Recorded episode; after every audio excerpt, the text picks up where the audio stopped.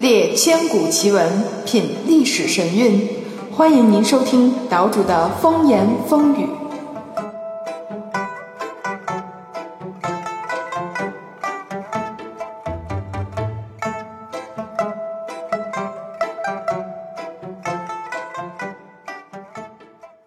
朋友们，大家好！今天呢，我们接着聊唐朝。上期呢，我们聊了一本非常神奇的预言书啊，也就是《推背图》。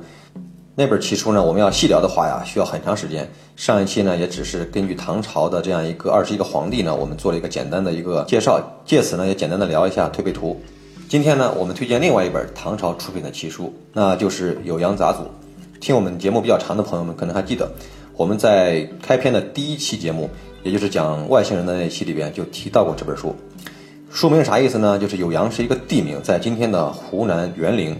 传说呢，当地有一个山洞，里边藏着上千卷的古书，所以呢，酉阳指的是啊取材广博珍奇，而杂俎呢是比喻呢内容庞杂丰富，合在一起呢，我们就可以理解为啊这是一本神奇的百科全书。这个不是我替作者吹牛，它的内容啊的确是包罗万象。我们听听看啊，它涉及到啊有唐朝的秘史、仙佛鬼怪、幻术道法、奇闻怪谈、坊间轶事。异域传说啊，奇珍异兽以及众多在后世纪早已经失传的秘密，所以内容是非常的丰富。美国著名的汉学家，呃，同时也是撒马尔汗的《金桃》的作者谢佛就认为呢，《酉阳杂俎》啊是中国古代最具魔幻色彩的书，不但非常有趣，而且呢还具有非常重要的历史价值。鲁迅先生啊，在他的《中国小说史略》中啊，也曾经就为《酉阳杂俎》这本书点过赞，他就说呢，这本书啊，获录秘书。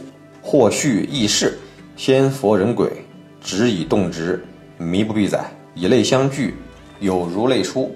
随原或出于张华的博物志，而在唐时则优独创之作。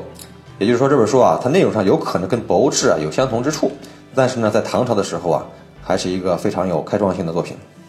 那么这本书是谁写的呢？那也是大有来头。我们在第一期里面说过啊，作者叫段成式，字科古。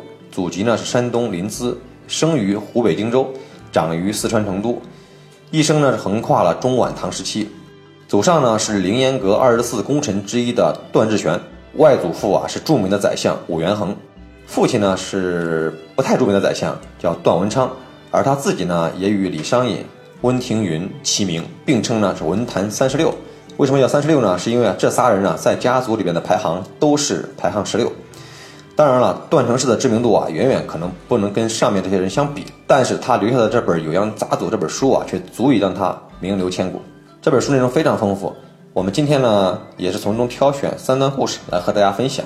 第一个呢，是关于唐太宗之死的谜团；第二个呢，是讲述一个诗人造反的奇遇；第三个呢，我们介绍一下当时的民间文化的怪象。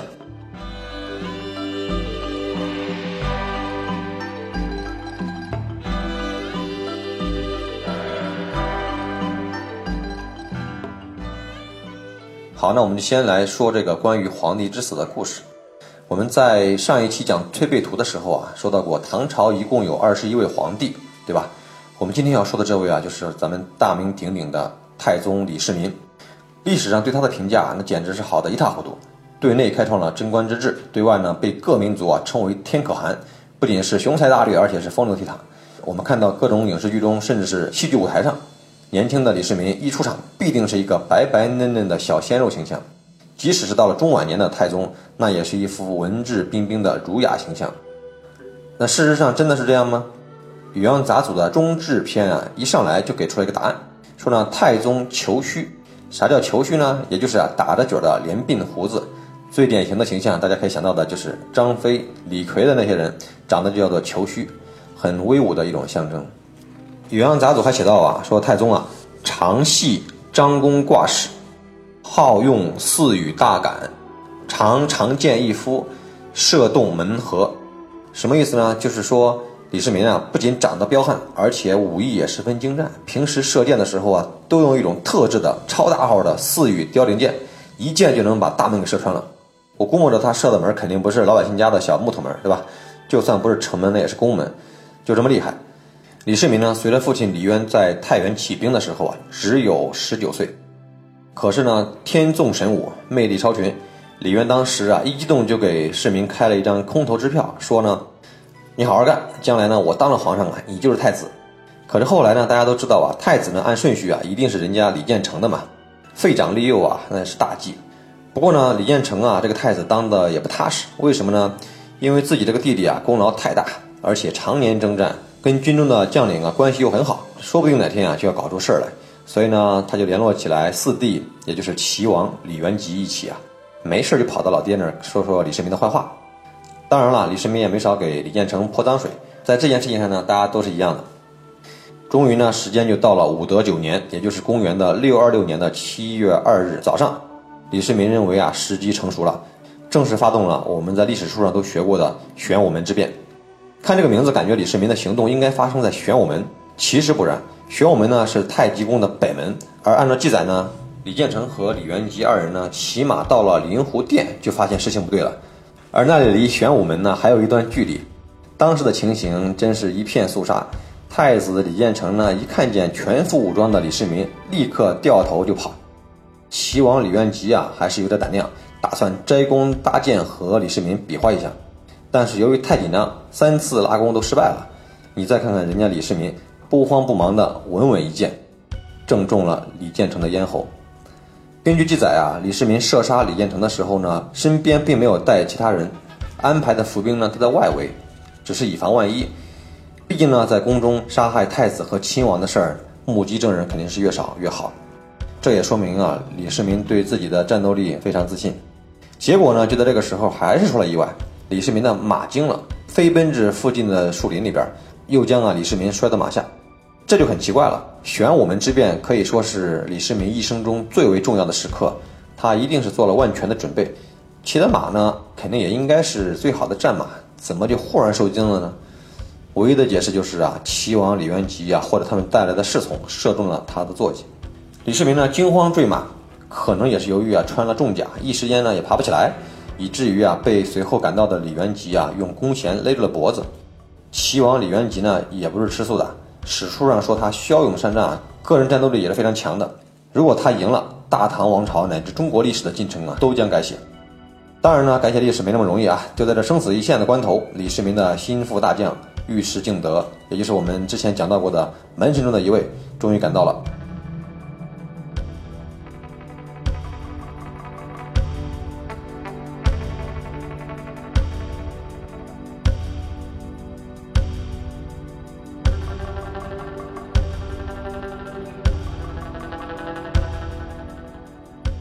好了，后面的故事我们都知道了。李世民呢安排老爹啊做了太上皇，自己呢当上了皇帝，在位二十三年，为唐朝啊一百多年的盛世啊打下了基础。那么最后一个问题就是李世民是怎么死的？比较流行的说法呢是说太宗在高丽作战时啊背部中箭，回长安途中又引发了恶疮，还染上了痢疾，各种伤病加在一块儿才摧毁了这位君王。不过呢，事实真的是这样吗？按照正史的记载呢？李世民的身体呢，在远征高丽一年之后啊，就渐渐恢复了。而就在他死前两个多月的一天，他还带着几名侍从啊，登上长安郊外的一处高地，又掏出了他的巨弓啊、巨箭，一通狂射。激动的侍从们高呼万岁。但是到了三月底，他就忽然病倒了。那到底发生了什么呢？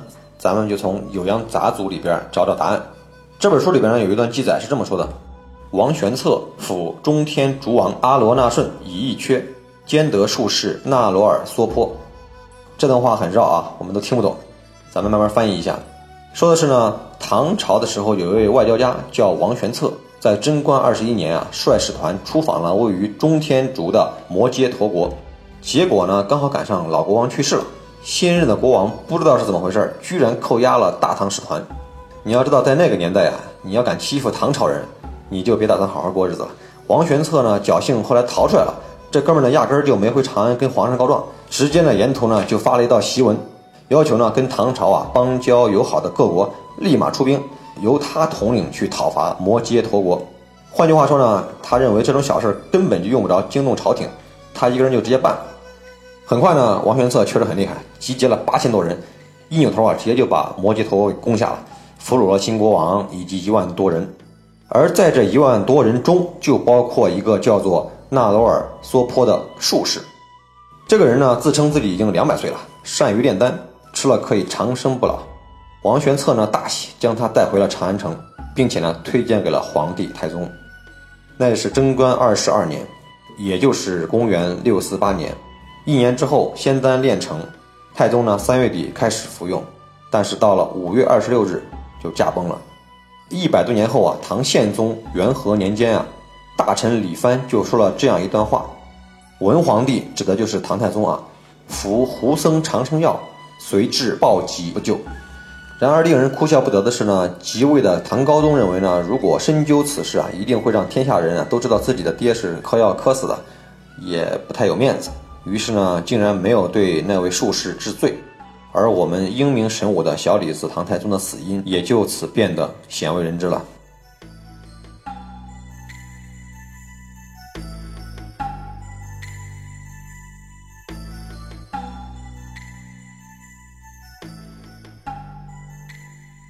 好了，下面呢，我们开始聊一聊啊，跟一位诗人有关的故事。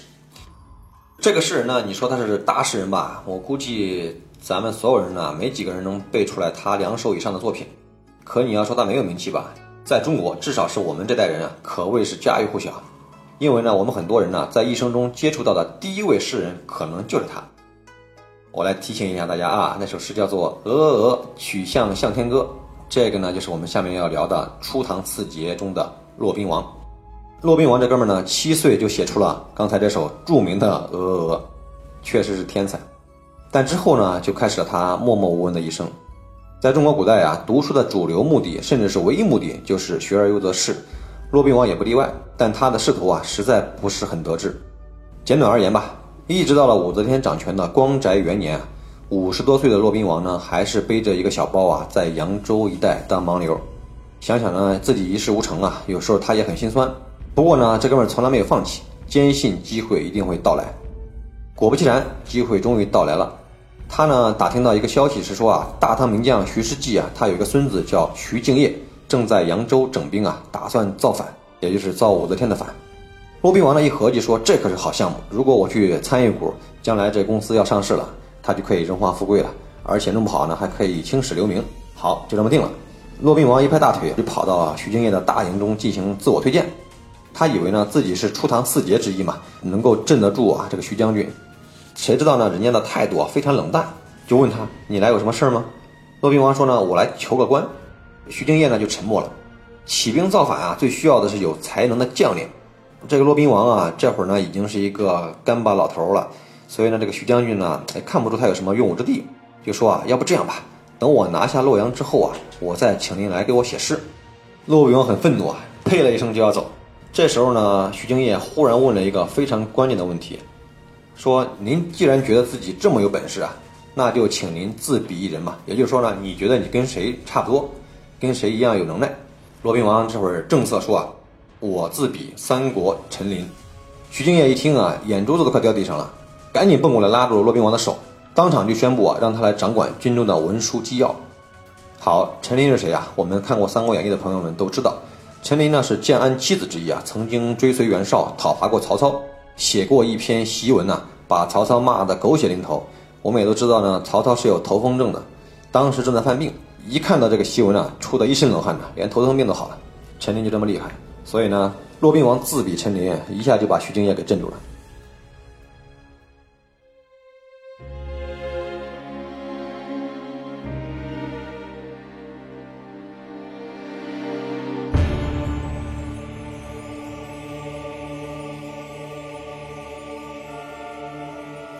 好，徐敬业啊，当时啊，军中也正好缺这么一个会骂街的人，所以他也相信呢，一篇好的软文一定会让更多的读者、更多的粉丝来加入他的行列，一举歼灭武则天的政权。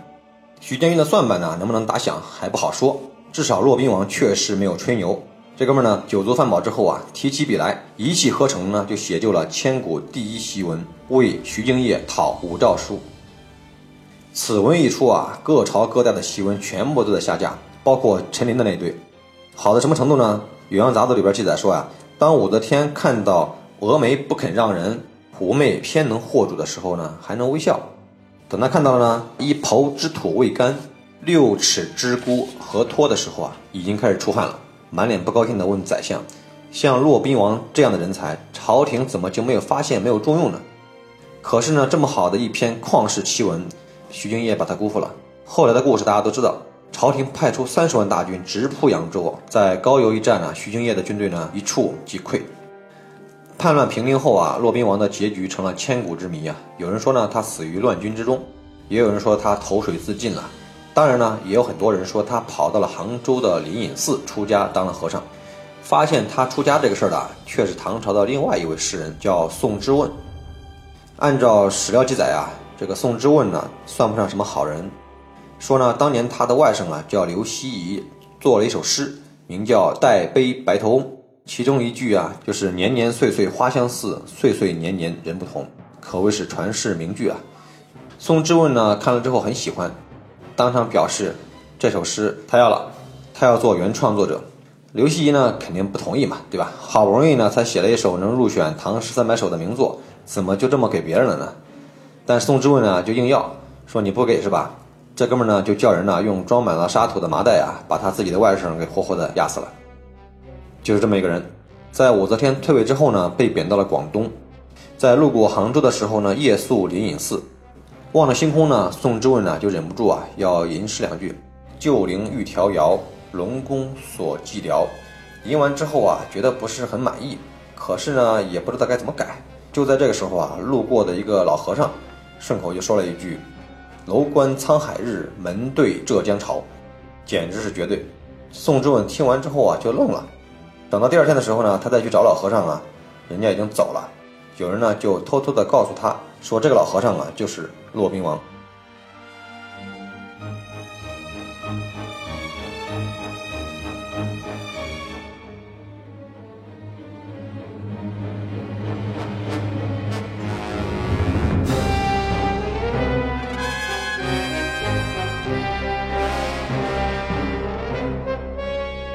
好，聊完了太宗，聊完了诗人，咱们最后呢，再讲讲在《酉阳杂俎》里边记载的很多社会新闻。咱们下面呢，就说说其中的一个现象，也就是唐朝的刺青。你听完之后就发现，当年人家唐朝人呢是绝对绝对的时尚。唐朝的文化名人比起现在的娱乐明星地位呢要高出很多，尤其是到了中晚唐的时候啊，最受追捧的便是白居易。如果他要是开微博，粉丝量肯定是全国第一，写一条诗都能上头条。在他的粉丝之中呢，有一位啊叫葛青，这哥们呢是荆州人，自脖子以下面啊就刺了三十多首白居易的诗，绝对是铁杆粉丝。而且呢，他不光刺了诗，还有配图，比如啊白居易那句“不是此花偏爱菊”，葛青呢就在这句诗的边上啊刺了一个人，手持着酒杯站在菊花前观赏，非常形象。还有一句呢叫做“皇家斜林含有叶”，旁边呢他就配了一棵古树。树叶如彩绸，精细繁杂，令人叫绝。大家想一想啊，三十多套诗配画，基本上呢，这哥们身上也没有什么地方能看见肉了。《酉阳杂组》的作者呢，段成式有一次在荆州跟朋友喝酒，就把这个葛青啊叫来，想亲眼看看他的刺青，还给人家起了个外号，叫“白舍人行诗图”，啥意思呢？就是奔跑吧，白居易的绘图本。好，最喜欢刺青的除了文艺青年之外，那就是市井流氓了。在《酉阳杂俎》里边呢，就记载过，说呢长安城里边呢有一个叫张沃的人，这哥们呢左臂上刺了一个“生不怕京兆尹”，右臂上刺了一个“死不畏阎罗王”，这个非常狂妄啊！京兆尹是什么呀？京兆尹就是长安市的市长啊！你说你生不怕京兆尹，也就是说他根本不把长安市的市长放在眼里边，这还了得吗？结果呢，就在一次大范围的严打之中，市长为了图省事儿，就下命令啊，凡是身上刺青的人一律灭之。结果呢，张沃这哥们儿就莫名其妙的被打死了。还有一则呢，是说李夷简的，说元和末年啊，他在四川当官，四川人呢很彪悍，说那时候呢，经常有人因为打架斗殴了入狱。有一次呢，被送来了一个人呢，叫赵高，这哥们儿呢来了之后啊，被按在地上，因为犯了错误就要打板子。结果呢，刚要打的时候啊，衙役们忽然发现这哥们儿的背后啊刺了一个佛教的毗沙门天王的像，你这就没法下手了，谁敢打神仙呢？结果你猜怎么着？这个消息一传出去啊，整个四川的纹身师傅全都发财了，一排一排的小流氓都来纹菩萨，都来纹神仙。李姐呢，听说这事儿，大怒，想想还是把始作俑者，也就是把那个赵高的又抓回来，又痛打了一顿。当然，这种刺青文化从来都不会被男人所垄断。唐朝就有一个知名的女性，大家都知道叫上官婉儿，额头上呢有一处疤痕，于是呢，她就别出心裁的在她那个伤疤那儿啊刺了一朵梅花，非常巧妙的进行了掩饰。没想到呢，这种装扮竟然风靡大明宫，甚至传入了民间。从中唐时代起啊，一些贵族的女孩呢，也开始了在肩膀上刺花朵呀、刺水果啊等等，比如像洛阳的牡丹，对吧？还有芍药、樱桃，还有刚刚爆开的石榴。而从事刺青的手艺人呢，也发明了一种万能印，上面呢有一排一排的刺针，可以像魔方一样转动，直接来调图案，听起来呢比活字印刷术啊还要高级一些。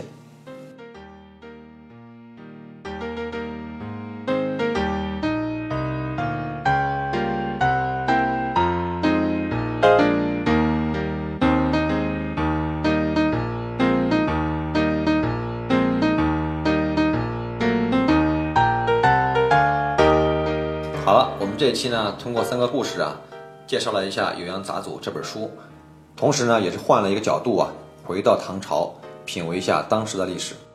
如果您有什么想法、建议或者想听的内容啊，欢迎您在节目下方留言，也欢迎呢通过微信号来聊一聊。好了，我们下一期呢将会离开唐朝，来进入另外一个神奇的领域，咱们下期不见不散。